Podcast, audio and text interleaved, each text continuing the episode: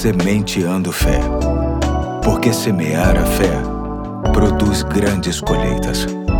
Olá, aqui é o Pastor Eduardo. Hoje é quinta-feira, dia 15 de junho de 2023, e muito me orgulha saber que conto com a sua atenção em mais um ponto da série O Caráter da Pessoa Feliz com base nas bem-aventuranças. O texto de hoje não servirá apenas para esta reflexão, mas para amanhã e sábado. Se encontra em Mateus 5, de 10 a 12, que diz assim: Bem-aventurados os perseguidos por causa da justiça, pois deles é o reino dos céus. Bem-aventurados serão vocês quando, por minha causa, os insultarem, perseguirem e levantarem todo tipo de calúnia contra vocês. Alegrem-se e regozijem-se, porque grande é a recompensa de vocês nos céus, pois da mesma forma perseguiram os profetas que viveram antes de vocês. Um antigo historiador afirmou que poderia reconhecer os pagãos pelos seus vícios, os ateus por sua amargura e os cristãos por sua alegria. Jesus foi uma pessoa alegre e procurou fazer com que os seus discípulos desfrutassem desta mesma condição. Em João 15, verso 11, lemos: Tenho-vos dito estas coisas para que a minha alegria esteja em vós e a vossa alegria seja completa.